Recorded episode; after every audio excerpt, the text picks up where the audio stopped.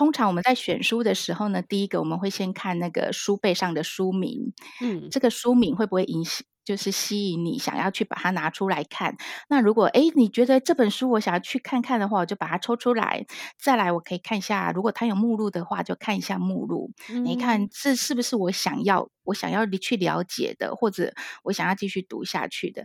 那如果它没有目录的话，你可能翻个三五页吧，类似这样。好，三三三到五页，然后翻一翻，呃，觉得诶，好像蛮有兴趣的，我想好像可以继续看下去哦。那你就可以把它带回家，就是教他选书的方法。那有的书真的是，呃，我打开目录，我就不想看了，那就把它放回去。